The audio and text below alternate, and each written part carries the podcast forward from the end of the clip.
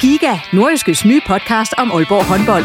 Vil du helt tæt på, hvad der sker i Danmarks største håndboldklub? Vi kommer selvfølgelig til at, til at gå all in. Så lyt til Giga, podcasten om Aalborg håndbold. Det går ondt på et hold som Aalborg, når man ikke leverer det, man gerne vil. Der sætter vi hver uge fokus på de vigtigste historier og største profiler. Dejligt at se, at han er den øh, afgørende faktor, som vi ved, han er.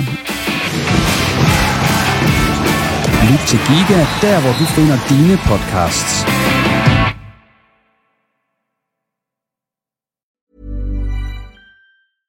Hiring for your small business? If you're not looking for professionals on LinkedIn, you're looking in the wrong place. That's like looking for your car keys in a fish tank.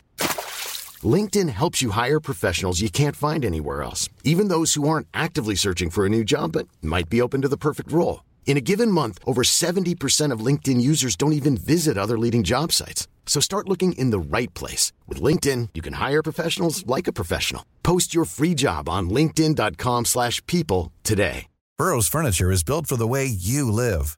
From ensuring easy assembly and disassembly to honoring highly requested new colors for their award-winning seating, they always have their customers in mind. Their modular seating is made out of durable materials to last and grow with you. And with Burrow, you always get fast, free shipping. Get up to 60% off during Burrow's Memorial Day sale at burrow.com slash ACAST. That's burrow.com slash ACAST. burrow.com slash ACAST. Du lytter til en podcast fra Nordjyske.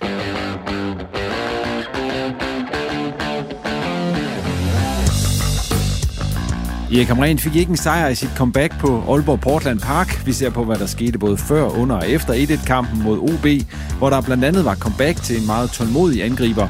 Vi skal også en tur omkring første division, hvor de to nordiske hold kæmper i hver sin ende af tabellen. Mit navn er Jens Otto Barsø. Velkommen.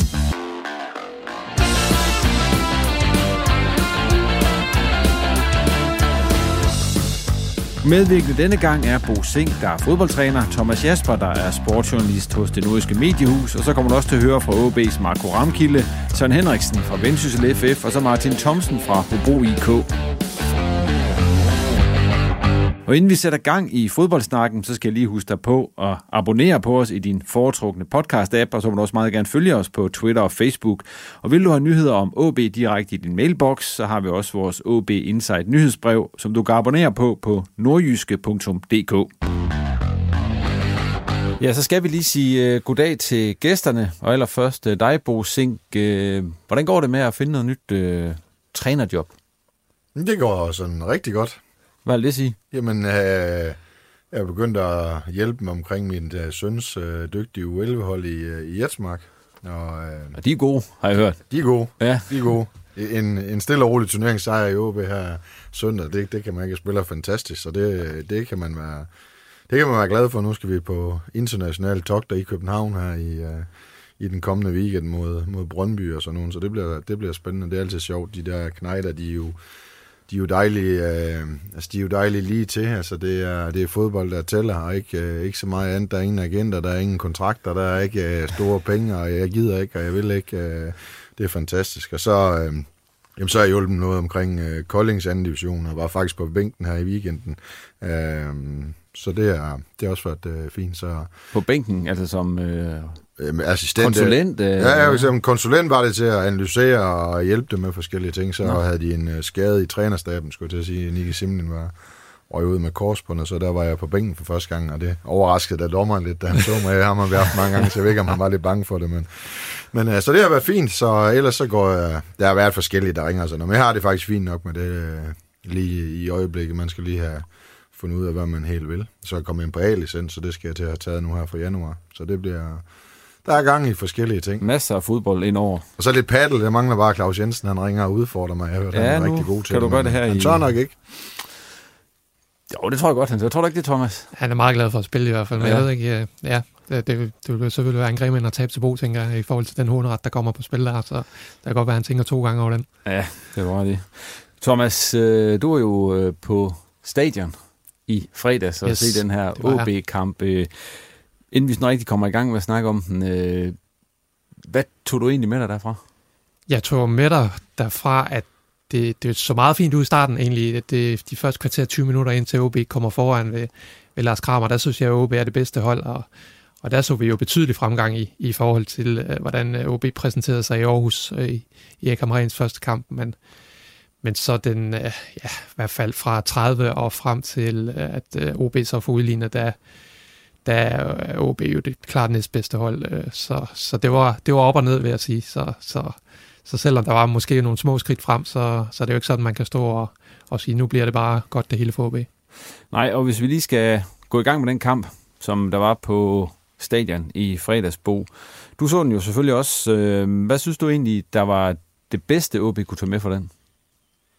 Det, altså, I forhold til, hvad Hamren gerne ville, snakker jo mig øh, om, at der skal være vilje, og de skal være der. Så der var en god arbejdsindsats. Altså, de, de løb, hvad de øh, skulle, og, og strukturelt øh, så det fornuftigt ud, sådan rent øh, defensivt. Altså, selvfølgelig giver de chancer væk til, til, til OB, men først halvtime, der er der, ikke, der er der ingenting at, at, at komme efter, og, og, og giver dem færre ting væk. Så, så det, i, i den henseende er det, er det positivt. Så jeg synes, strukturelt, der var de kommet et stykke, ikke i mål, øh, fordi der skal de længere ned på hjemmebane i forhold til at give chancer. Men jeg synes faktisk, det så fornuftigt ud, så var der en arbejdsindsats øh, på det. Men i den offensive del, der var der, der det, er de, altså, det er de nok ikke nået hele vejen igennem i, øh, men man kan sige, at det vigtigste er også, at defensiven, at, at de i hvert fald ikke lukker mere end øh, 0 eller 1 mål ind, for at kan få point hver gang. Så det er altid det vigtigste. Det er jo, som man siger, var det ikke Troels Bæk, der sagde, at defensiven vinder mesterskaber, og angrebet vinder, vinder kun fodboldkampe. Så det er jo det, de, han har haft fokus på, og er meget grundig omkring den del. Så det har jeg en forventning om, bliver stærkere, stærkere og bedre og bedre, jo flere nuller der man kan få øh, til modstanderen, så er der en chance for at putte det ene mål ind for mig mere at lave det i øjeblikket. Thomas, hvad synes du var det værste i kampen derude? Øh, det værste, det synes jeg var den måde, man overlod initiativet til OB, efter man, man kom foran. Øh, jeg ved godt, at det også er et OB-hold, der er lidt ramt på, på det mentale plan i øjeblikket, så det er måske en naturlig reaktion. Men, men på hjemmebane, at man ikke kan byde OB mere trods i den fase der, det, det synes jeg er skuffende. Thomas har været lidt inde på det, Bo, men synes du, at den her kamp det var et skridt frem, eller tilbage, eller bare sådan lidt til siden for OB? I forhold til, til det, vi har set i resten af sæsonen, fordi der er ingen tvivl om, at det er et skridt frem i forhold til Hamrens første kamp i Aarhus, hvor han jo blev kastet lidt ind i det. Ja, ja, der vil de jo også have tabt til, og alt er respektivt til Danmarks hold, så har de nok også tabt uh, den kamp til, til dem i den, for det, det var en katastrofe, men, men der var mange, mange ting, der spillede ind der, så synes jeg, altså, på nogle områder er det et skridt frem på den, på den defensive del, men det er klart, at at hvis du vil stille øh, to firebarkæder og så to foran, så, så kan du også godt lukke af, hvis, hvis du strukturerer det okay. Man kan sige, der er stadigvæk mangler i den offensive del, og det har der været hele sæsonen. Altså, der, der er der manglet at få skabt de chancer. Jeg ved godt, man siger hele tiden, at der mangler en nier derude, og en, der laver 20 mål, men, men der skal også skabe chancer til en, der skal lave øh, 20 mål. Så det, det kan jeg godt være lidt... Øh, Altså det kan jeg godt være lidt bekymret over i forhold til den chanceskabende øh, del. Har du, har du de offensive backs, der er dygtige nok øh, til det? Har du nogen, der vil løbe dybt nok? Øh, lige nu ser det ud til, at vi, vi kun har Ross øh, til, til, til den del. Altså har man nok til at få skabt de chancer, eller er de blevet for let at læse i, i nogle af, af spillets facetter? Nu skal vi snakke lidt om det der hamren-aftryk, der har været på holdet, men allerede inden kampen var der jo også et, et lidt andet aftryk, end vi har været vant til, Thomas. Der var både en øh, lukket træning, og så var der også en holdopstilling, som, øh, eller en, ja, trup, en trup der udtalelse, som jo kom først i løbet af, af på kampdagen.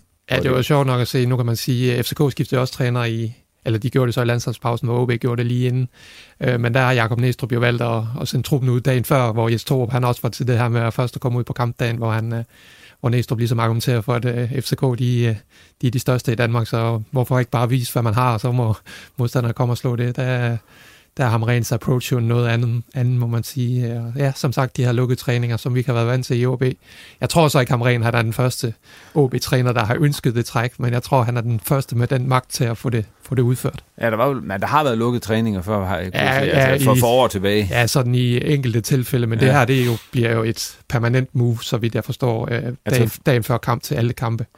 Øh, så, så det er noget, Hamren har fået indført. Altså Martin Cifuentes og også Lars Friis senest har også talt for det, Morten Vihorst også, om de her lukkede træninger, og man gerne vil, man gerne vil have, at det ikke var hele startopstillingen, der stod i Norgeske på, på kampdagen. Så, så det er jo ikke den første træner, der er kommet og ønsket det, men den, måske den første træner, der har den her magt til at få det udført.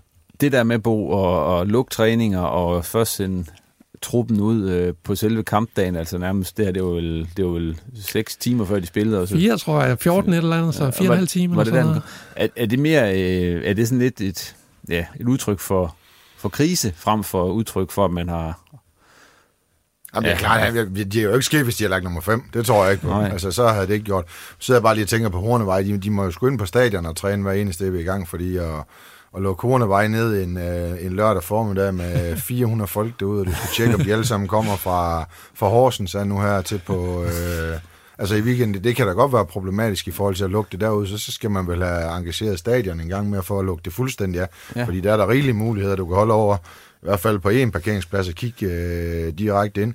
Du kan gå omkring, altså, og du, du kan jo ikke sige til folk, at de ikke må være derude, for der er jo Masser af kampe. Der er masser af kampe, både ja. fredag, lørdag og søndag derude, så der er der, der, er der lidt i, i, i, øh, i den del.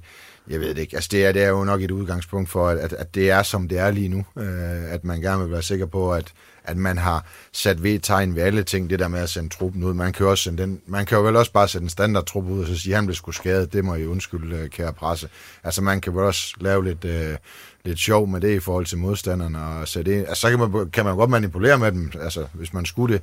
Jeg ved ikke, hvor meget effekt det har. Jeg ved ikke, hvor mange der tager rundt og spionerer i, øh, i, øh, i Danmark, og så sidder og læser Nordjysk eller Odense Stifttiden, eller hvad det hedder. Altså det, det, det ved jeg faktisk ikke, hvor mange der der gør det øh, i dag rundt omkring. Men hvad synes du, signalværdien er i det, Thomas?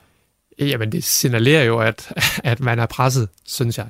Øh, det afviser jeg Cameron. Han siger jo, at han ville have gjort det uanset hvad. Og det, det, det kan han selvfølgelig godt have en pointe i, fordi øh, alle Superliga-hold gør det jo nærmest efterhånden det her, men, men selvfølgelig, når det kommer på det her tidspunkt, så kan man jo ikke øh, undgå at tænke, at det også har noget at gøre med, at man, man ligger, hvor man ligger som, som OB. Det er jo så hans indtil videre hans aftryk i, i, sådan, i selve optakten til, i, til, til kampen over for omverdenen. Men hvad med selve aftrykket på banen, udover at der var en formationsændring, som så var blevet til en 4-4-1-1 frem for den 4-3-3, man tidligere spillede. Kunne I se andre hamrenaftryk på det? Jeg synes, det mest øh, tydelige, det er, at presset er blevet noget mere afmålt, og man presser lidt lavere, end, man, end i hvert fald Lars Frises ideal var. Øh, det synes jeg, øh, i spillet med bolden, der, der, der så jeg ikke øh, det store hamrene aftryk endnu. Øh, I hvert fald ikke noget, der fungerede. Så, så jeg vil sige, at øh, man, man står mere kompakt, og, og det er jo ikke nogen overraskelse, når man har, har set Hamren også være træner for, for Sverige og Island, at det, det er den approach, han har valgt. Synes du, det er det rigtige, Bo, at ændre formation med det, man er til rådighed derude? Ja, det, det synes jeg ikke er forkert. Jeg synes ikke, at 4-3-3 var rigtig i forhold til de otter, man havde, øh, man havde i spil. Så det synes jeg faktisk er rigtigt, om det er en 4-4-1-1 eller en 4-2-3-1. Jeg ville gerne have haft uh, højhold ind sammen med, med Ferreira for at blive endnu mere uh, struktureret og hårdt arbejdende. Det, det har jeg i hvert fald nu sagt for ja, start af. Jeg synes ikke, den 4-3-3 har været øh, det rigtige i forhold til de spillere, du har, du har haft, og angriber har ikke slået, øh, slået til. Nu kan du så diskutere, om man skal gå over i en ren 4-4-2 for at få endnu flere folk op i forhold til også til omstillingsfasen, og hvis du vil stå så lavt, om du skal have endnu mere fart øh, frem eller størrelse, og det er klart, når du stiller dig længere tilbage på banen, så er der langt op til målet, så skal du, er det så, hvad hedder han, øh, Ramkilder i Mentka, eller, eller er det stadigvæk Lukas Andersen under, for Lukas Andersen er god i de små rum, øh, men skal han drible sig hele vejen op til den anden ende, for så lavt et udgangspunkt. Altså, der er nogle spørgsmål, øh, der, også, der helt sikkert vil blive, blive stillet og, og taget op til overvejelse derude, i forhold til, hvor de vil stå fra, fra kamp til kamp. Der var jo flere ændringer i det, Hamren havde lavet sådan i forhold til startopstillingen. En af dem, man sådan især var der var bemærkelsesværdigt, det var, at de gamle baks, efter at have siddet på bænken i de seneste mange kampe under Lars Friis, så var de jo så kørt i stilling igen. Det var så Pallesen og Elman, der var inde i stedet for Ludvig og Andreas Poulsen. Altså, hvad, hvad gav det? Og tror I, det bliver løsningen fremadrettet? Altså, jeg vil sige, man, man vælger jo nok den startopstilling også ud fra, nok, så, så taler det lidt mod, at, at Oliver også starter ind, men det defensive er vel også, at, at man tager det mest rutinerede, man kan, man kan skrabe ind på, øh, på Aalborg Stadion, i forhold til, at, ikke at OB er en speciel kamp, men det var den her kamp. Den var jo speciel, der var tryk på, der har sket tusindvis af ting, og hvem kan klare det bedst lige den fredag aften? Det tror jeg, det var valgt efter. Så hvis man vil være meget mere struktureret defensiv, så er Ludvig jo ikke den bedste højre bak rent defensiv i ligaen. Det vil, være, det vil i hvert fald være synd at sige. Øh, og Elman er stærkere defensiv end, end, øh, end Andreas Poulsen, så det var nok valget ud for det, samt rutine til at stå derinde. Andreas Poulsen har selvfølgelig stadigvæk. Så det tror jeg, det er valget. Men, men, men de får ud, de får udfordringer ligegyldigt, hvad baks de vælger i, i det her. Det, det, det kommer de til resten af, af året. Øh, især på, på højre baksen, altså Palle snakker. Er, er fin defensiv, men, men offensiv, der sker der ikke meget øh, i begge sider, vil jeg sige. Nu, øh, mens vi er i gang med det defensiv, så fik Nadrani jo også debut. Den nye indkøbte stopper.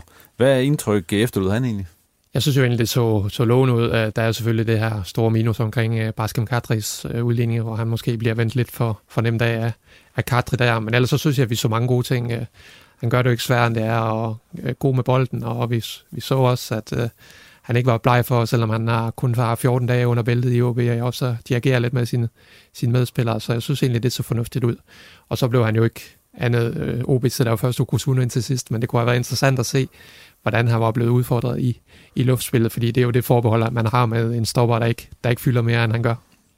Ja, det var man vel lidt heldig med, at man ikke satte Okusun ind noget tidligere, fordi så, havde man, så var man blevet presset.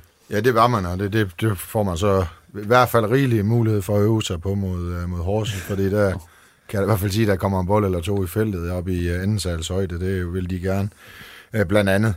Uh, jeg er både enig og uenig, for det er klart, det mål der, Øh, jeg ved ikke, om det er hans skyld, eller der er nogen, der ikke har vist på Bassam Kardri, fordi jeg lægger mærke til, at Kardri har tre eller fire afslutninger med jordens mest farlige venstreben, eller i hvert fald Danmarks. Øh, det, det synes jeg måske er lidt... Øh, det, det, det, det kan man godt sætte spørgsmålstegn ved, hvor det, hvor det ligger hen. Så løber Kadri faktisk i ryggen af ham. I, øh, er det også i første halvleg, eller er det anden halvleg, det kan jeg ikke huske ja, måske en millimeter offside. Der så det i hvert fald 20 som ud. Har de scoret der, så har han kostet to. jo. Og så kan man sige, så er det jo fint, han er god med bolden, og han vinder nogle dueller, men så har han bare kostet to mål, hvis det var. Nu, nu ender han så med kun at koste et. Og det er klart, hvis, han, hvis man dernede, der, det er jo sort og hvidt jo. Altså hvis man laver fejl af den størrelse, det, det skal jo forhåbentlig væk. Men det er klart, som Thomas siger, han har nogle positive ting i hans spil. Øh, måske han, han er også meget aggressiv i forhold til også at komme i nogle glidende og sådan noget. Men der er nogle ting, hvis de kan rette det til, så tror jeg, at, at man kan få en rigtig øh, fin, øh, fin stopper. Så er mit spørgsmål, kan han spille højre bak måske også, altså og grænne lige ind. Øh, det er måske også en mulighed, hvis han, han gerne vil og, og gå med bolden og se ud til at sådan OK fart. Det er mhm. svært at vurdere på, på tv, hvor jeg så. Så der er nogle ting i det, men, men det er klart, at at så store fejl i Superligaen, det bliver straffet. Øh, så det er jo klart, det er jo logisk for enhver, at det, det, skal, det, det, det, skal han, det skal han stoppe med omgående. Og det var sådan en masse snak om det defensive. Der var selvfølgelig også en offensiv øh, del i kampen, og en markant del, eller en markant øh, ting der, var, at Marco Ramkilde gjorde comeback for OB, efter han har været væk og i England, og jeg ved ikke hvad, og trænet med derude gennem en længere periode. Nu har han så skrevet kontrakt for resten af den her, af det her år, og øh, jeg har taget en snak med ham omkring øh, comebacket i OB. Marco, sidste uge var vel lidt specielt for dig. Hvordan ser du tilbage på den nu? Ja, øh, det, gik, øh, det gik selvfølgelig øh, lidt stærkt lige pludselig. Øh, fik skrevet, skrevet under på kontrakten der om tirsdagen, og øh, ja, så, så gik resten af ugen egentlig med at, med at blive, blive klar til at og eventuelt kunne få et indhop i, i kampen i fredags. Og du fik jo så også et indhop i kampen. Altså, hvad tænkte du, da du stod der og skulle skiftes ind efter den lange periode, som, som du har haft med, med skader og, og ja, udlandsophold og, og kamp for at komme tilbage? Jamen, uanset hvad, så jeg, jeg gik jo lidt ind til det med, at det, uanset hvad, så, så er det en, en stor dag for mig personligt. Øh, men jeg, jeg følte faktisk, at jeg var, at jeg, jeg var rimelig, rimelig rolig, da, da, jeg, da jeg kom, skulle, eller skulle ind på banen. Øhm, men, men så, er det, så, så er det selvfølgelig bare en, en, en stemning, som, øh, som der ikke er ret mange andre mennesker, der får, får, får, lov, at, får lov at opleve. Øh, og også noget, jeg har tvivlet på tidligere igennem hele mit forløb øh, de sidste par år, om jeg kommer til at opleve igen. Øh, men, øh, men det er jeg glad for, at jeg gjorde. Hvordan øh, synes du, det gik? Jo, men jeg synes egentlig, at jeg, jeg kommer ind, ind og, og udfylder den, den rolle, øh, jeg skulle have. Jeg kunne se, at, at, at det er vigtigt for os at, at få flyttet, flyttet bolden op øh, og få, få vundet nogle af duellerne øh, der, deroppe, så vi, kan, så vi ikke bare lige får den tilbage i, i hovedet igen, og vi på den måde kan komme, kan komme ud af, af OB's øh, pres. Så, øh, og så vil jeg selvfølgelig gerne, gerne have haft mulighed for lige at, at hætte, øh, hætte det indlægget ind fra, fra Younes. Men der kom en i vejen, kunne vi se. Ja, ja, det gjorde der. Sådan er det, når man har, når man har, har øje på mål og øje på bolden. Nu, hvad hedder det, det videre forløb, øh, altså hvor er du hen sådan rent øh, formmæssigt og i forhold til, hvor du tror, du kan komme hen? Jamen, jeg synes faktisk, jeg er et, øh, et godt sted. Selvfølgelig så, så kan der, bliver der hele tiden lagt på i, i den situation, jeg har været i øh, hver evig eneste træningsdag og træningsuge. Øh, gør noget godt for, for mig. Men, øh, men øh, jeg synes, vi, vi har fået lagt en god plan herude for, hvordan, øh, hvordan ja, den næste periode skal, skal forløbe. Så, øh, så jeg er helt sikker på, at det, at det bliver helt godt. Det var jo allerede tilbage i maj, man kunne læse, at du øh, første gang trænede med ude i OB, efter du var kommet hjem fra England. Har du haft andre øje for andet end OB, og, og hvordan har du, har du taklet det her? Jamen altså, nej, for nej, først og fremmest var det jo, var det jo egentlig, egentlig bare, fordi at vi havde, vi gik på tidlig ferie, da min kontrakt udløb over i, over i England, i hvert fald kontra, kontra den danske liga, øh, som jeg nok tænkte, jeg skulle hjem til på den ene eller anden måde. Øhm, så, så det var egentlig, egentlig vigtigst for mig, at jeg kunne blive ved med at så træne med op til, at den danske, den, de danske fodboldhold, de gik, øh, de gik på ferie. Så jeg ikke lige pludselig stod og havde to og en halv måned sommerferie. Øhm, så, og så, så, så gik, det, gik det fint, og det var en, var, en, var en rigtig fin periode, hvor, hvor jeg et eller andet sted synes, at jeg var, at jeg var det helt rigtige sted i OB, og kunne mærke, at øh, ja, det gik bedre, øh, bedre og bedre dag for dag. Øhm, så, så på den måde har jeg ikke været så interesseret i at, at skulle, skulle ændre på det. Jeg har været, været taknemmelig fra, fra start af over, at, øh, over at jeg kunne træne med i, i OB, og, øh, ja, og på den måde ligge på øh, hver evig eneste dag. Der er ingen hemmelighed, at du har haft et, et, et, et skadesforløb tidligere med en ankel, som drillede noget. Så hvordan er din øh, fysiske forfatning sådan på nuværende tidspunkt? Ja, jo, ankelskaden, det var, øh, ja, den, blev, den er jeg egentlig blevet opereret for ja. øh, tre gange. De, de to første de to første gange var genoptræning, genoptræningsforløbet øh, efter en lille smule øh, ja, sådan, det, det, vi kunne i hvert fald ikke, ikke øh, få, mig, få mig tilbage på, på 100 procent øh, over en længere periode. Øh, og øh, så udløb min kontrakt med OB, hvor efter jeg, jeg, jeg selv øh, jeg undersøgt og, og betalt for en, øh, en, øh, en sidste operation. Og lige siden den operation har jeg, har jeg ikke haft nogen som helst øh, problemer med, med anklen. Øh, så så det, var, det var et, et kæmpe plus øh, på daværende tidspunkt. Men den, den, den lange skadesperiode, og det, det bøvl, jeg havde med, havde med anklen dengang, er helt sikkert noget af det, der har, der har været skyld i, at, øh, at jeg har døjet med nogle overbelastningsskader og nogle muskelskader. Øh, og øh, altså i, i de sidste ja, to, to og et halvt års tid, to års tid. Øhm, jeg har jo ikke været ude permanent i de to år, men, men jeg har ikke spillet så mange kampe, fordi at det tit er blevet sådan, øh, har været sådan, at når, når vi var ved at så skrue op til, at, øh, at jeg kunne spille minutter igen, øh, så, så er jeg løbet ind i nogle af de der overbelastningsskader. Øhm, så det var, også, det var også det, der var vigtigt for mig, sådan at, at OB også forstod der fra, øh, fra, øh, fra da jeg trænede med i, i maj, at vi blev nødt til at så bygge det stille og roligt op, sådan at, øh, sådan at jeg ikke fik de her tilbagefald. Og øh, så jeg løb øh, desværre ind i, ind i et lille tilbagefald derefter, lige efter pausen øh, i opvarmning mod AGF. Men, øh, men lige siden da, øh, ja, har det gået, øh, har det gået super godt. Øh, har egentlig ikke haft problemer. Og hvad hedder det? Jeg kunne forstå, at du, du passer også rigtig godt øh, på dig selv, altså, i, altså med, med den fysiske træning. Så du er allerede mødt på OB en dag som i dag. Er du allerede mødt kl. 7.30, fortalte du mig? Ja, ja men, ja, men det, det, har, det er også noget, jeg har fundet ud af, at der, at der er jo vigtigt for, for en, en, øh, en mand i, i, min, øh, i min situation, og har været vigtigt øh, ja, igennem et, et eller andet sted hele mit, hele mit øh, øh, skadesforløb. Øhm, det her med at komme ud og, og få, få kroppen i gang fra, fra morgenstunden af, øh, det gør både, at, at, at øh, jeg er mere klar til, til træningen, men også, at jeg ikke har samme ømhed, og jeg restituerer bedre efter træningen. Og det er jo sådan noget, der akkumulerer over tid, øh, som der, hvis jeg ikke havde gjort nogle af de ting her, øh, måske kunne have, eller måske kan, kan udfolde sig til at blive nogle af de der overbelastningsskader. For, for i min situation er restitution øh, super vigtigt. Lige til sidst, øh, jeg har lovet ikke at holde på dig alt for længe, Marco. Du skal ud og træne i dag. Øh, hvad, øh, hvordan ser du fortsættelsen herfra?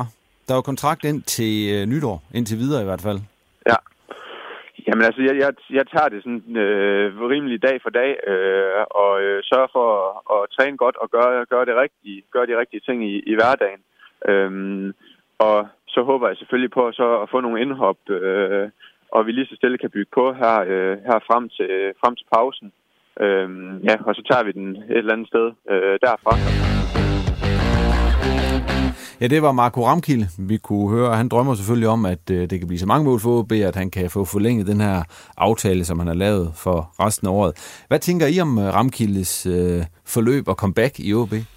Jeg tænker, at han har jo været meget tålmodig. Altså, som du siger, så har han jo øh, siden øh, den her kontrakt over i Queen's Park Rangers, der nu udløb i maj, så har han jo trænet med ud i OB, og tidligt på sommeren, så det jo egentlig ud til, at det var en, en mand, OB ville satse på, at han skulle have spillet den her testkamp i, i Aarhus mod AGF, og bliver så skadet inden den, og så har han skulle genoptræne efter det, og siden har han jo så bare, bare trænet med, uden at, uden at vide, om der landede noget, og, og når man øh, nærmest når ind i oktober som klubløs, så tænker jeg efterhånden, man begynder at tænke om, øh, om det overhovedet bliver til noget. Så, så han er blevet belønnet for sin øh, tålmodighed, og at at han har været den bedste angriber på OB's træningsbane de, de sidste 14 dage under Hamren. Øh, det siger Hamren jo også meget klart, at, at øh, det er en spiller, han har ønsket at få ind. Så, så øh, han har gjort det godt på, på træningsbanen, så må vi se, øh, om han kan holde sig skadesfri. Det er jo det store spørgsmål med, med Ramkilde, øh, med den historik, han har, om, om han kan holde sig på banen.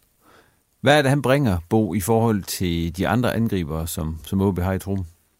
For det første så er det jo lang siden, vi har set ham, men altså den halve time vurderet, Øh, han, altså, han virker mere adræt, øh, trods hans øh, størrelse. Nu kan jeg ikke huske, hvad han er, 1,8 og 4, 7, 4. Han, han er 1,88, der ja, er sådan, sådan en fin størrelse jo til derinde. Adræt, øh, god teknisk. Øh, havde i hvert fald et rigtig, rigtig godt spark. Det tænker jeg ikke, han har pakket i kufferten og, og, og gemt væk. Så, så, så Thomas rammer jo punkt død. Det er jo, øh, det er jo skader. Øh, det er jo øh, tid på at komme tilbage, øh, for hvis man er ude i fem måneder, så tager det også fem måneder at nå tilbage til niveauet. Og hvad niveau var han på, da han kontrakten udløb? Så det er jo sådan, det jeg er mest øh, bekymret for.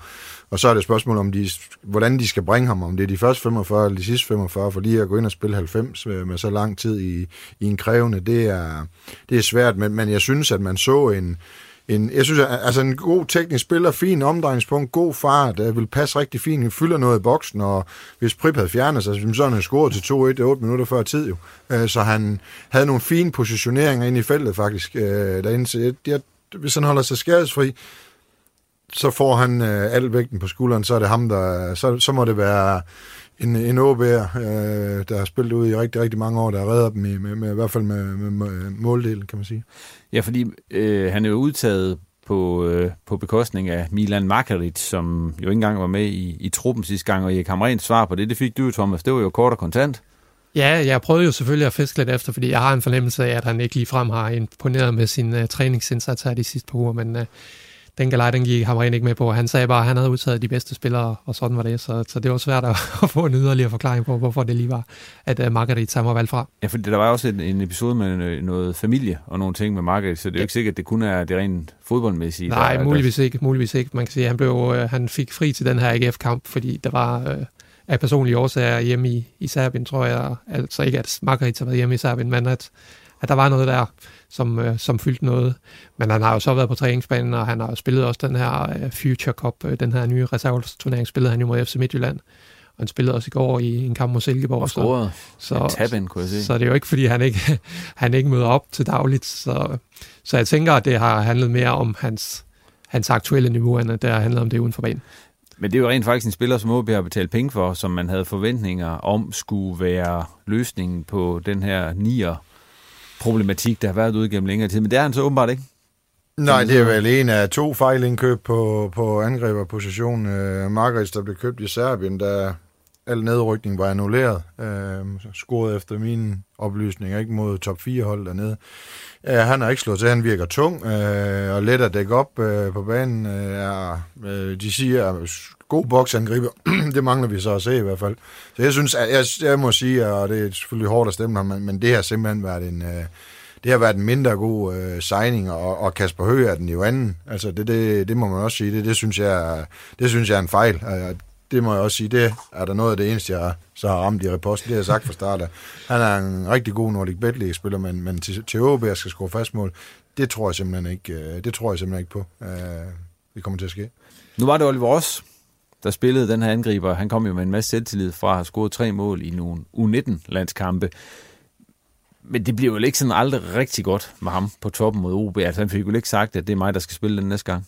Ej, det er også det er svære arbejdsbetingelser, synes jeg. Det er jo ikke, det er jo heller ikke sådan, man skal spille Oliver Ross, tænker jeg, med, en, øh, med nogle lange bolde, og så kan han ellers stå der og, og så slås med Bjørn Paulsen og ham her Ivansevits. Øh, så det er jo ikke Oliver Ross spil. Øh, der er jo en grund til, at han også kan, kan spille på midtbanen. Det er jo ikke, fordi han er den store, store target man. Øh, så, så jeg synes heller ikke, at han fik den hjælp, som ville gøre Oliver Ross god. Men, men nej, selvfølgelig, selvfølgelig beviste han ikke, at, at han skal spille den her, øh, spille den her angriberposition resten af, resten af året nu.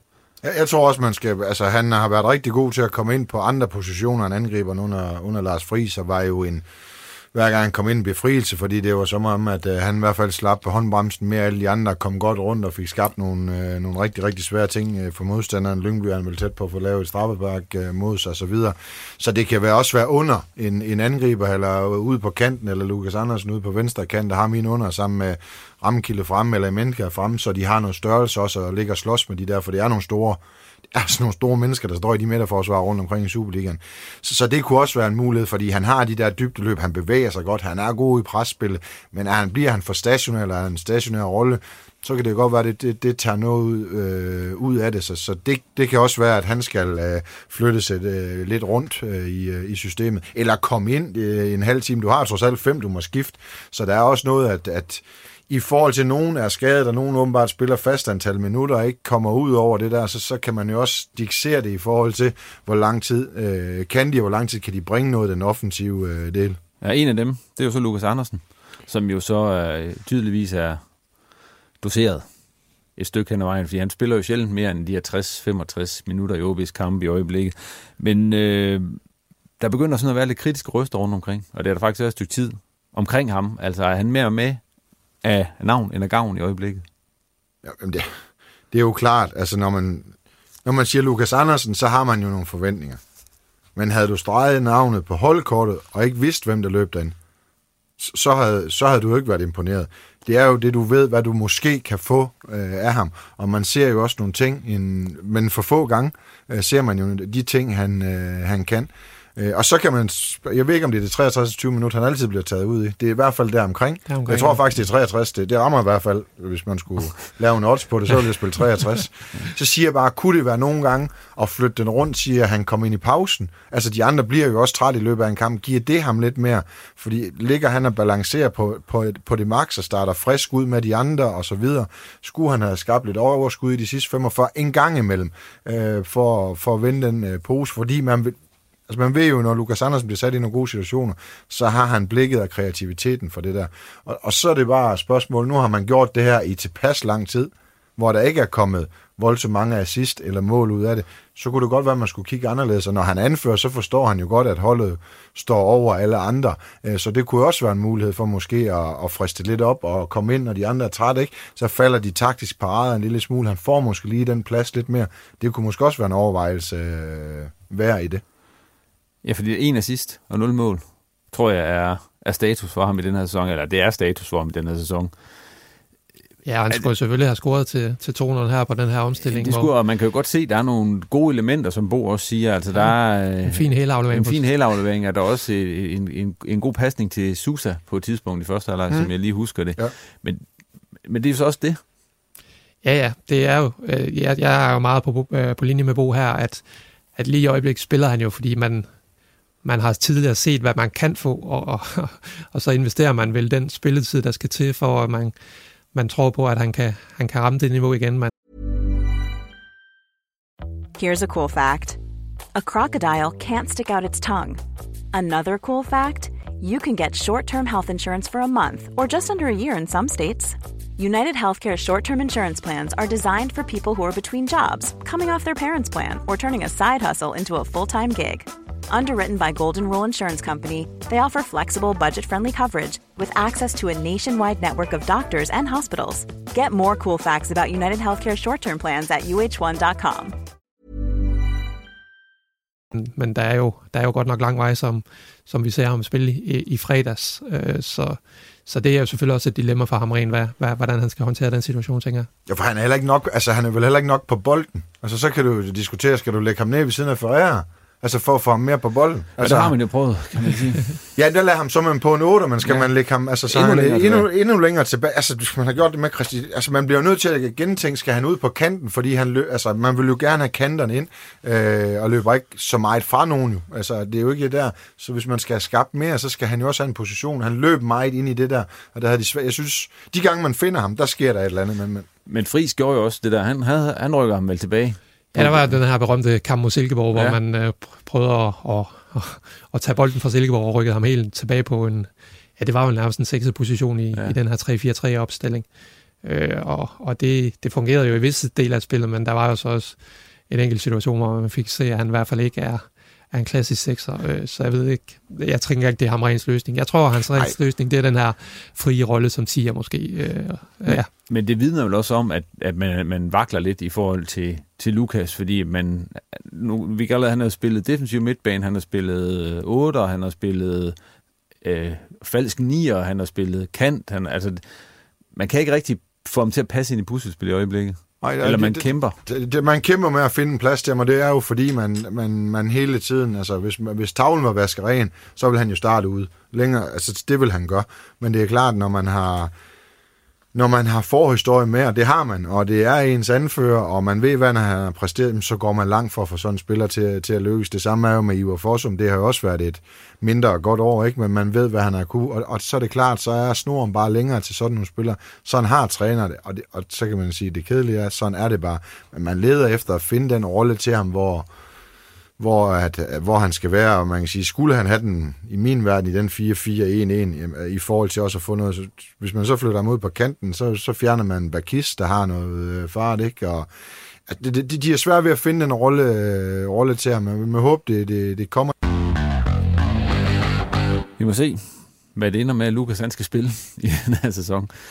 Øhm, vi skal se lidt frem på, hvad der venter for OB, fordi de har jo øh, kampfri her i weekend. Deres næste kamp, det er først på mandag, hvor de møder AC Horsens øh, på udebane. Og det er jo sådan en kamp, hvor de må mangle, eller hvor de undvære, må undvære deres topscorer, som jo fik øh, vel brokket sig til et gult kort mod OB, og dermed røg i karantæne, det er Alan Sousa. Hvad kommer det til at betyde, at han ikke er tilgængelig, eller ikke er til rådighed i den kamp?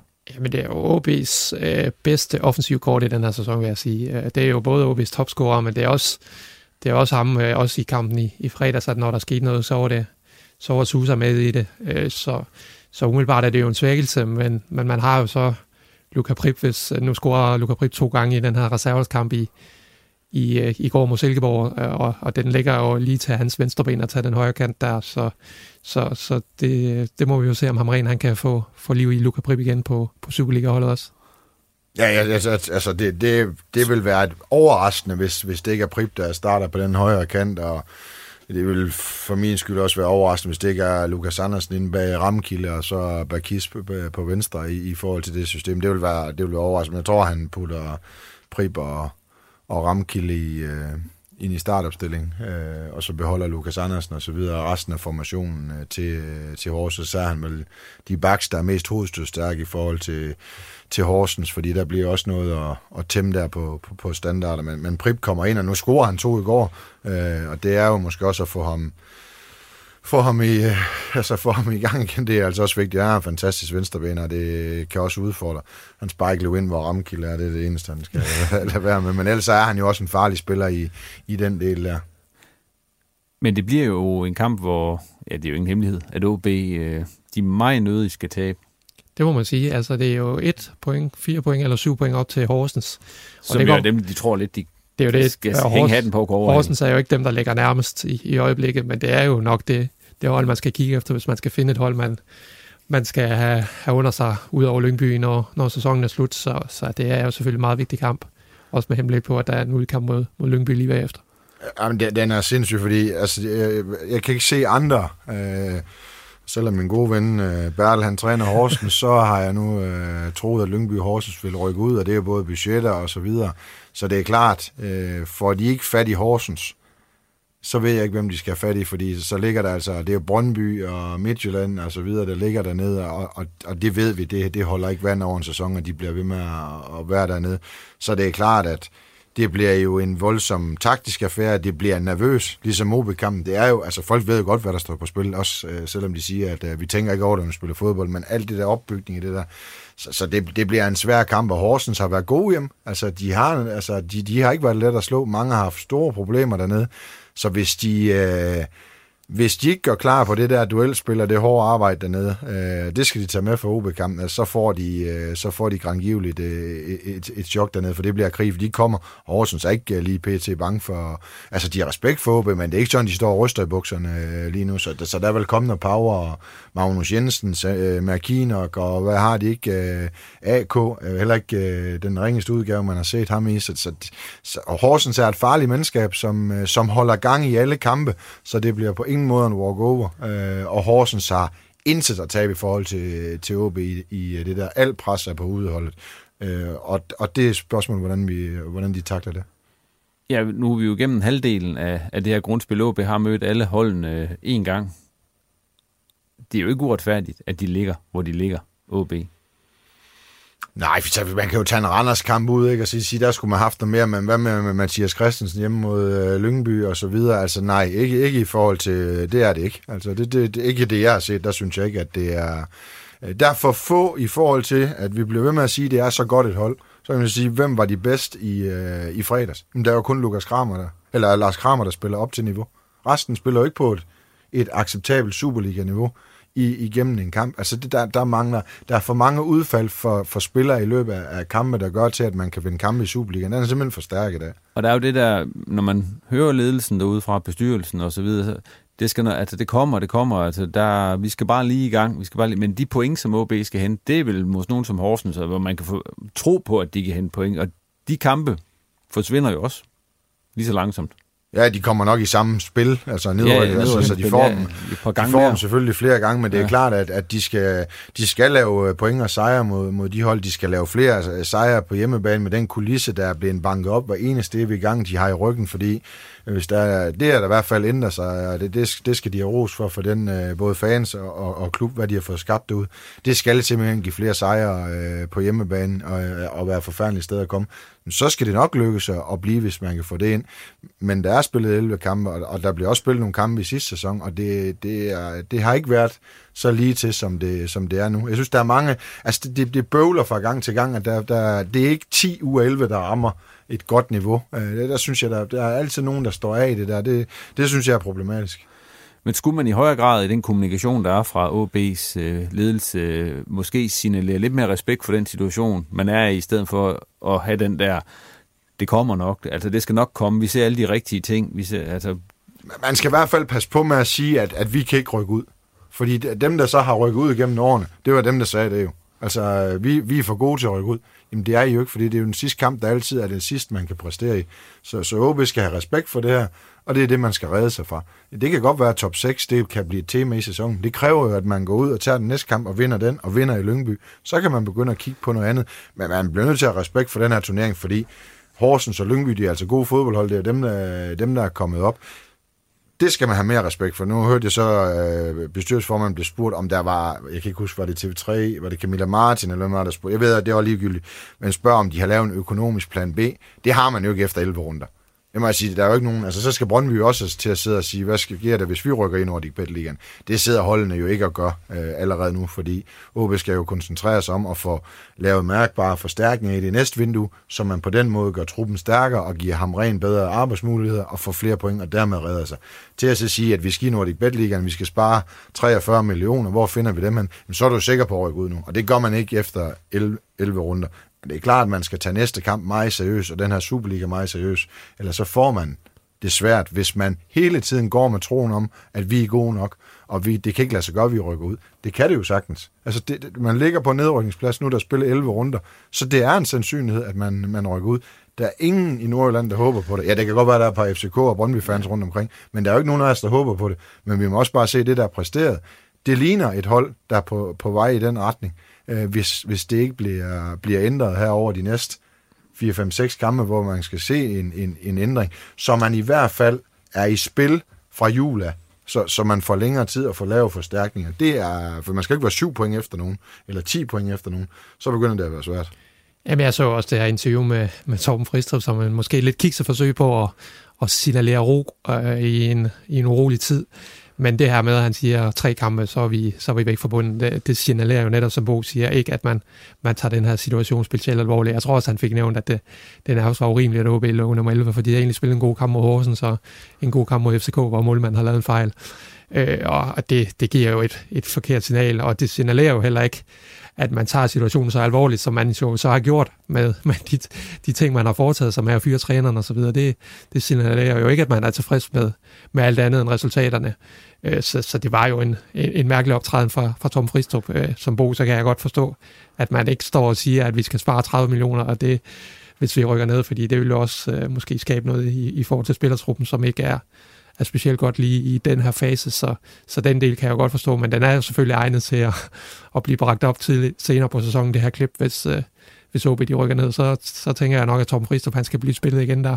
Jo, men det er jo også det der med, at man siger, hvis vi lige vinder tre kampe, så er vi tilbage. Altså, i de første 11 har man vundet to.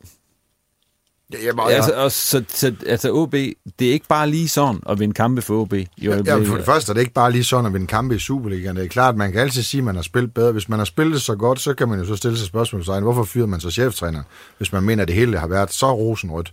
Øh, eller ikke, om han synes, det var rosenrødt. Men hvis man synes, det var så godt, det Lars Friis havde, havde præsteret her i den her, så skulle man jo ikke have fyret manden. Altså, det er jo, det er jo sådan det ene, man så kan stille spørgsmålstegn ved. Men det er klart, det her det er jo dybest set en let situation, fordi du skal tage den næste kamp, og så skal du have respekt for, at vi ligger, så den her situation tager vi alvorligt. Øh, og vi har ikke præsteret, som vi skal, så nu må vi have noget andet på bordet end, end, end kun tiki-taka, og så er det en kamp ad gangen. Den situation er jo dybest set let at takle i den forstand, men kun at så sige, nu vinder vi lige de næste tre. Ja, jamen Horsens ude, Lyngby ude, og så ved jeg ikke, hvem det er, der Viborg. kommer. Øh, og Viborg. Jamen selvfølgelig, hvis, hvis, hvis man tager fordom, og så siger, at OB er større end de tre klubber, er de det? Ja, selvfølgelig er de det. Men hvis man tror, at at tage bussen derned eller omkring hotellet først er nok for at slå de tre hold, så bliver man jo en lille smule øh, klogere. Har OB kvalitet til at slå dem? Ja, hvis arbejdshandskerne er der, duelstyrken er der, og, og villigheden og attituden, som ham rent gerne vil, hvis det er på plads, så kan man godt skabe gode resultater mod alle tre. Men, men det kræver, at man er en lille smule ydmyg omkring øh, det at være der, fordi jamen det, det mener det, det er jo ikke... Øh, altså det er det vigtigste i den her situation. Falder den væk, så falder de igennem. Altså AGF har jo også rykket ud. AGF har haft større budgetter end OB, og de har rykket ud. Og de jo også synes, de måske havde en, en fast plads i, øh, i, i Superligaen. Sådan er det bare ikke. Så, så den vil jeg i hvert fald... Øh, jeg håber ikke, det var det, han mente. At, at det bare var så let det hele. Nej, det var jo en pussy optræden. Også, øh, Hamren, han kom jo ind på sin første dag og sagde, nu handler det om nedrykning, og det var jo ikke det signal, Torben Fristrup sendte den anden dag. Det var jo bare, at tre kampe, så er vi væk fra det igen.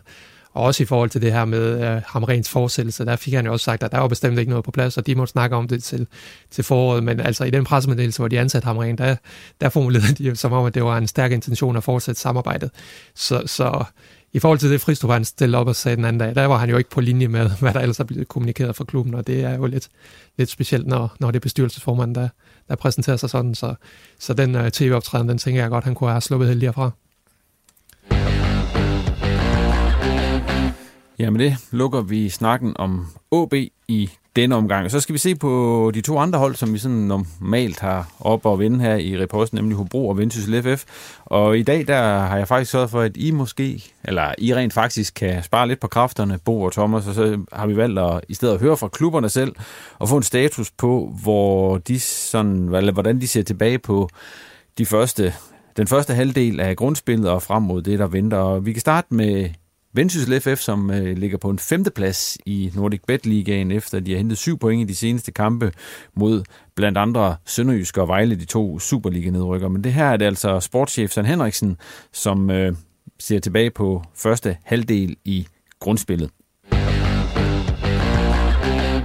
Jeg er tilfreds med den start, vi fik. Vi fik en rigtig god start i forhold til de sidste par år, hvor vi har hængt lidt efter øh, og fik nogle sejre, som som, som vi selvfølgelig har kunne bygge videre på. Øh, og så synes jeg også, de sidste tre kampe her, hvor vi spiller mod, mod tre af de, af de bedste hold, i hvert fald Vejle og, og Sønderjyske og, og Helsingør, hvor vi får syv point.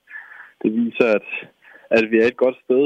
Øhm, Udover det, så synes jeg, at vi, vi har haft problemer de sidste par år, når vi har, har spillet på udebane, specielt på Sjælland. Øh, vi har selvfølgelig kun haft to kampe, hvor vi har skåret over broen, men, men har vundet begge to. Øh, det har vi også snakket om, at det betyder noget, i hvert fald hvis man gerne vil med op i den sjove ende, så, så det er ikke noget, man kun kan på hjemmebane. Og, og, og der synes vi, vi, vi er kommet et, et godt stykke vej. Sådan, hvis I ser helt mere specifikt på det, hvad er det så, der har gjort, tror du, at, øh, at I ligesom øh, henter de her sejre nu? Jamen, det er klart, altså, da vi, da vi startede sidste år, der var det, det skulle gå lidt hurtigt med at få sammensat holdet, og, og, det tager bare tid, når man skal, skal bygge noget nyt op. Og nu, nu har vi haft et år sammen, og, og har fået lavet et par ændringer i forhold til, hvad, hvor, hvor vi synes, at vi kunne, kunne forbedre os.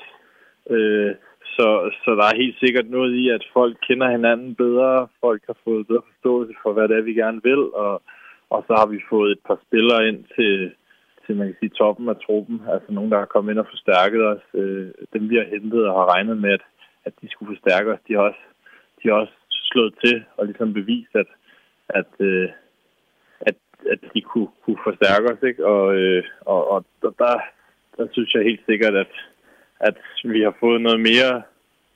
Altså, vi, vi har fået et, et bedre hold, og vi har fået øh, ja, en, en bedre forståelse for, hvad, hvad det er, vi, vi gerne vil, og, og den samme retning, vi ligesom kører i alle sammen. De minuser, du så har på, på listen her for første øh, halvdel af grundspil, hvor står de så?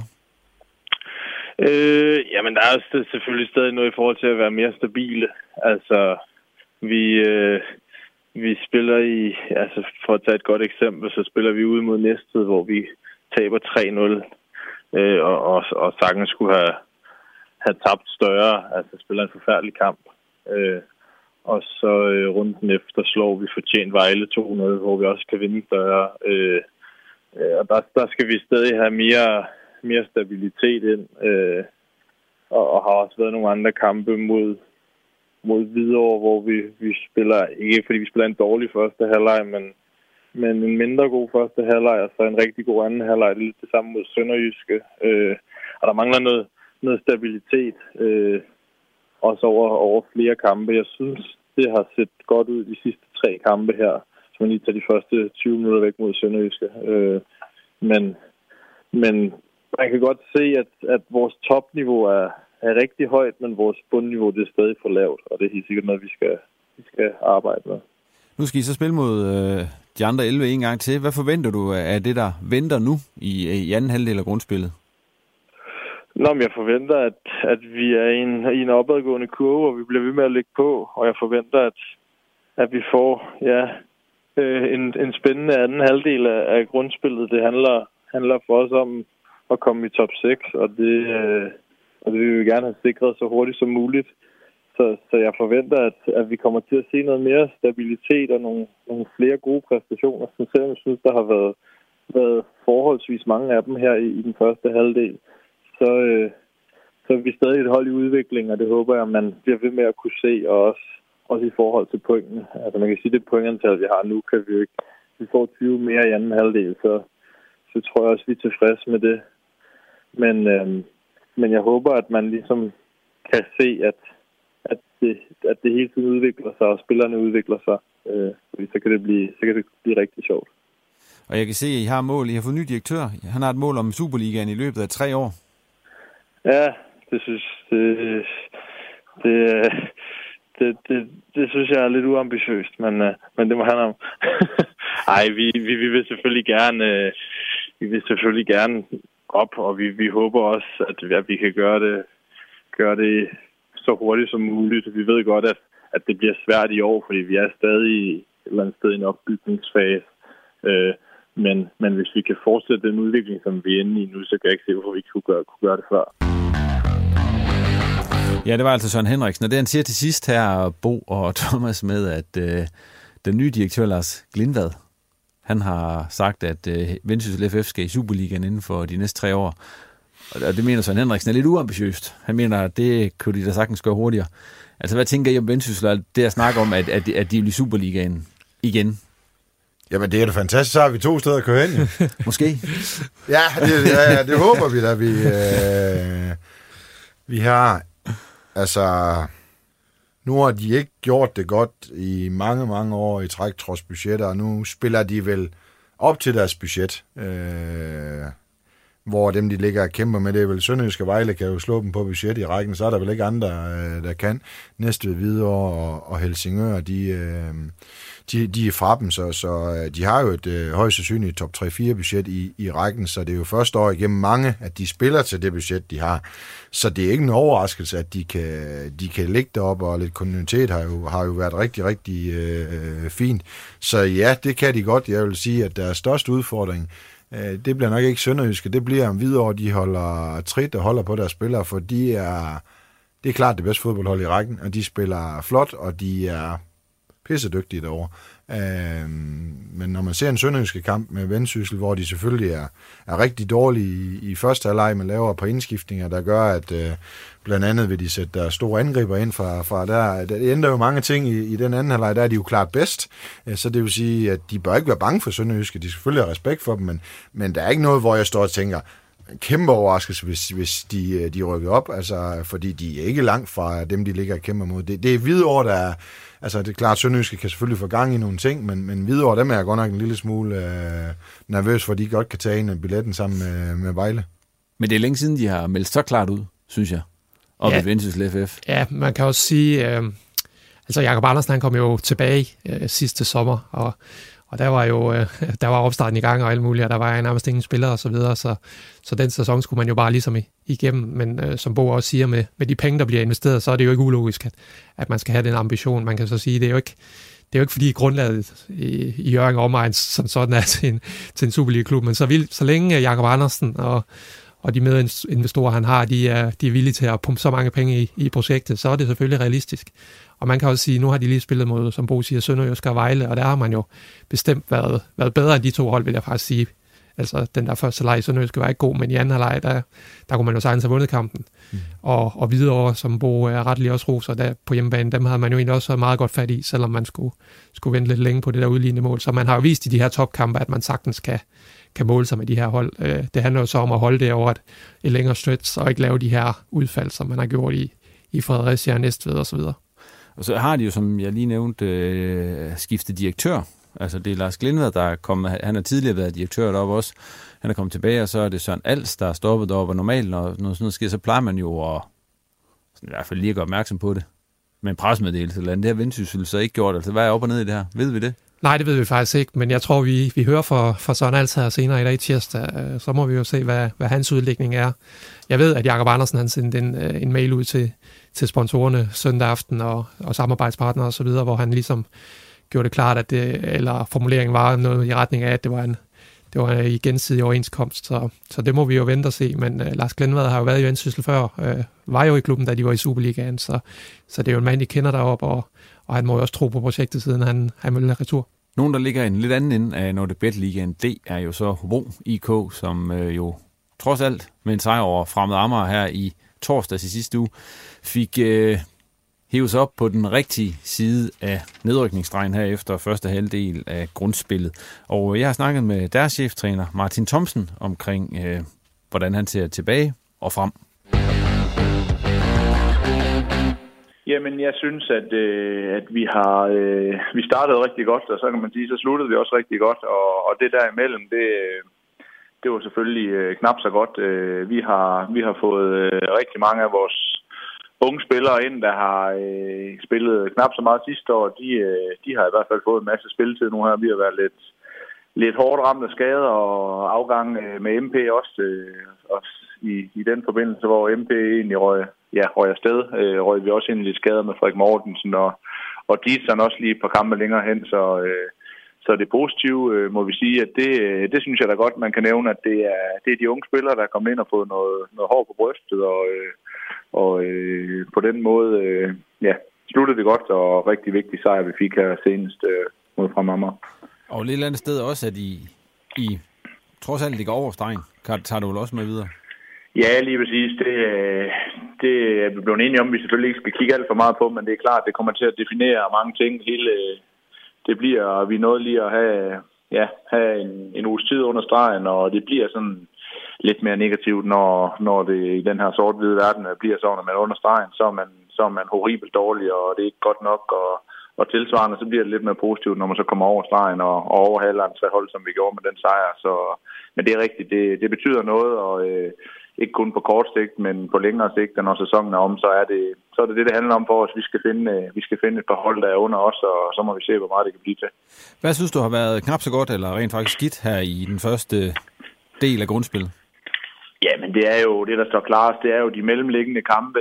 Nu slutter det være med en sejr, så, så de otte kampe, vi, vi, vi spillede uden at, og, og fik en sejr. Jeg blev rigtig træt af, at, at en kamp mod, mod Rilerød, hvor vi egentlig har en, har en føring, at, øh, at vi ikke får tre point med der, så det har været, det har været rigtig godt. Så, så den mellemliggende periode på de otte kampe, hvor vi ikke formåede at, at vinde, det, det var selvfølgelig en, en hård periode, men også en periode, vi kunne ikke en lille smule gen, til i forhold til sidste sæson, hvor, hvor det jo, når den øh, periode bliver længere og længere, og så, så kommer det til at minde lidt om sidste sæson, og, og det synes jeg, vi har formået at bruge konstruktivt og, og have, har bevaret, ligesom vi gjorde sidste sæson, begge ja, øh, troen på tingene, og, øh, og så fik vi så vores, vores sejr, ligesom vi jo gjorde sidste sæson i runde 11 mod Framama, fik vi så også igen her i weekenden. Jeg egentlig troet, du ville sige, at øh, noget negativt også var, at I kun har scoret fem mål. For det må vel også bekymre dig et eller andet sted? Ja, det, det er selvfølgelig bekymrende, at vi ikke har scoret så mange mål. Det, det er der ingen tvivl om, og det, det er der noget, vi, vi har fokus på hver evig eneste dag, og, og der har, har vi selvfølgelig også været, været lidt ramt i forhold til øh, efter dit som skade, som, som fylder rigtig meget af vores offensiver har toppræsteret i løbet af de sidste, ja, den sidste, de sidste års tid her. Ham har vi, ham har vi savnet hårdt, men øh, samtidig med, at øh, at nogle af vores andre spillere ikke formåede at, lige at gribe chancen, og vi som hold ikke præsterede ordentligt. Øh, det er os alle sammen, der er en del i, øh, at vi ikke scorer mål lige så vel, som det er, når vi lukker, lukker lidt for mange ind. Men, øh, men det, det er et sted, vi skal ligge på. Men øh, der er vi også et godt sted, synes jeg nu her, hvor, hvor Mo, øh, som var sidste sæson topscorer, har, har scoret i, øh, ja, i flere kampe nu her øh, inden for en seneste periode, så, så endnu et godt tegn. Øh, og til med, at Matitsen er vej tilbage, og Lars Skellerup er kommet ind og har fået noget spilletid nu her, som viser, viser rigtig godt frem senest i den sidste kamp. Hvad forventer du af det, der så kommer i den næste periode? Jamen, jeg forventer, at vi, vi skal arbejde benhammerne hårdt, gribe, gribe hver eneste kamp an og kigge på den næste kamp, og så kan vi jo godt se i, i den næste periode her, så, så har vi, øh, ja, der har vi tre svære kampe, og den næste kamp det er mod, mod Sønderjyske på, på en udebane, der, der øh, var rigtig, rigtig tæt på at tabe mod et hold, der ikke har vundet den her række sidst, så, øh, og ender så med at, med at lave et vanvittigt comeback jo. Øh, så, så det er ikke et hold, der, der er usårlig på nogen måde, øh, og så, så er det klart, når vi, når vi har overstået øh, de kampe en af gangen, som vi selvfølgelig altid tager med Sønderjyske, Vejle og FCK, så, så slutter vi af sæsonen øh, med nogle kampe, der, der selvfølgelig kommer til at definere øh, både den her halvsæson, når vi evaluerer den, men, men også når man kigger lidt længere fremad i forhold til, hvad, hvor, vi, øh, hvor vi skal arbejde hen imod, fordi det, det bliver nogle vigtige kampe, øh, som vi kommer til at få mod, ja, selvfølgelig Hillerød, der ligger under os nu her, men også ja, nogle af de hold, man i hvert fald inden sæsonen med Næstved, Hillerød og, og Køge og Fredericia også, det er nogle hold, der i hvert fald tre af dem, der ligger omkring os, som det er lige nu. Øh, så det bliver nogle, nogle vigtige kampe og nogle, nogle sekspunktskampe, øh, kan vi jo godt kalde det øh, på den led. Ja, det var så Martin Thomsen, og øh, tiden er flot afsted, så vi skal faktisk se at runde af. Så vi øh, Hobro. Det må vi ikke sige noget om. Ja, det må du da gerne, men øh, det er jo noget med, at de ikke scorer nok mål, ikke? Jamen, det er jo så imponerende, at man har fået 9 point ud af, ja, det er 9 ja, point ud af 5 mål. mål så, så på den måde, så er det jo, så er det jo meget godt uh, brug af, af sine mål, når man, når man scorer dem. Ja, de vinder de rigtige kampe, så det, han, han, har et, han har et svært, det, det, det, jeg vil stadigvæk sige, det er et godt stykke arbejde. Jeg synes, at det, det er svære vilkår, Martin uh, har det nede. De kæmper med næb og klør, så vi må håbe, de tager den 10. plads, selvom de nok gerne vil gøre bedre end det, men jeg håber, de uh, bliver. Men ved I hvad, vi er kommet til tårhylderne. Skal vi ikke uh, lige nappe dem?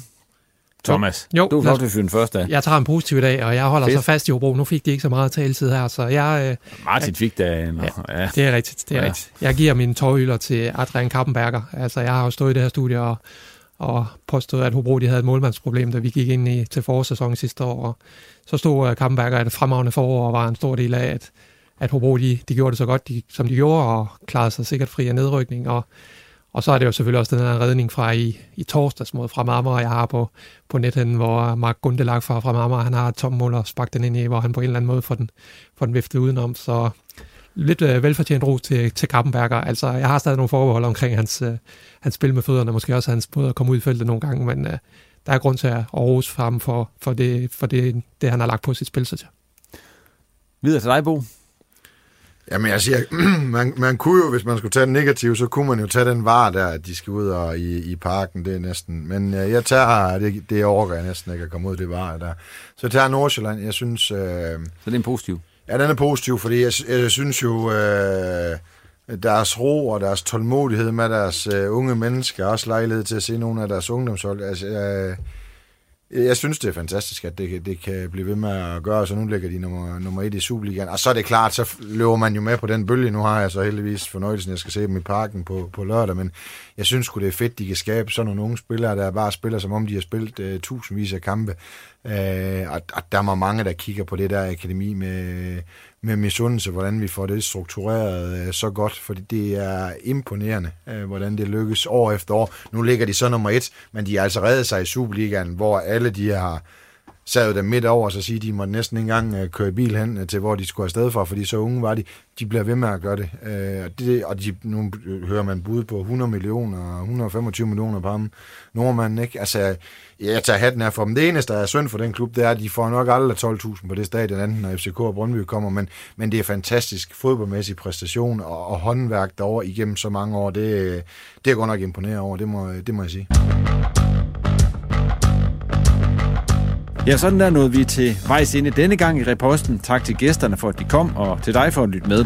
Og som jeg fik sagt i starten, så skal du huske at abonnere på reposten i din foretrukne podcast-app. Så får du besked, når det ugentlige afsnit ligger klar, og det kan du også få besked om ved at følge os på Facebook og Twitter. Og vil du have mere om OB, så abonner på OB Insights nyhedsbrev. Det er på nordiske.dk, at du kan signe op. Vi er klar igen om en uges tid. Tak for denne gang, og på genhør.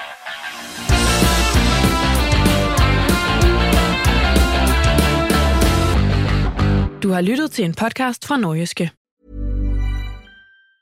Planning for your next trip? Elevate your travel style with Quince. Quince has all the jet-setting essentials you'll want for your next getaway, like European linen, premium luggage options, buttery soft Italian leather bags, and so much more. And it's all priced at 50 to 80% less than similar brands. Plus, Quince only works with factories that use safe and ethical manufacturing practices. Pack your bags with high-quality essentials you'll be wearing for vacations to come with Quince. Go to quince.com slash trip for free shipping and 365-day returns. Mom deserves the best, and there's no better place to shop for Mother's Day than Whole Foods Market. They're your destination for unbeatable savings, from premium gifts to show-stopping flowers and irresistible desserts. Start by saving 33% with Prime on all body care and candles. Then get a 15-stem bunch of tulips for just $9.99 each with Prime. Round out Mom's menu with festive rosé, irresistible berry chantilly cake, and more special treats. Come celebrate Mother's Day at Whole Foods Market.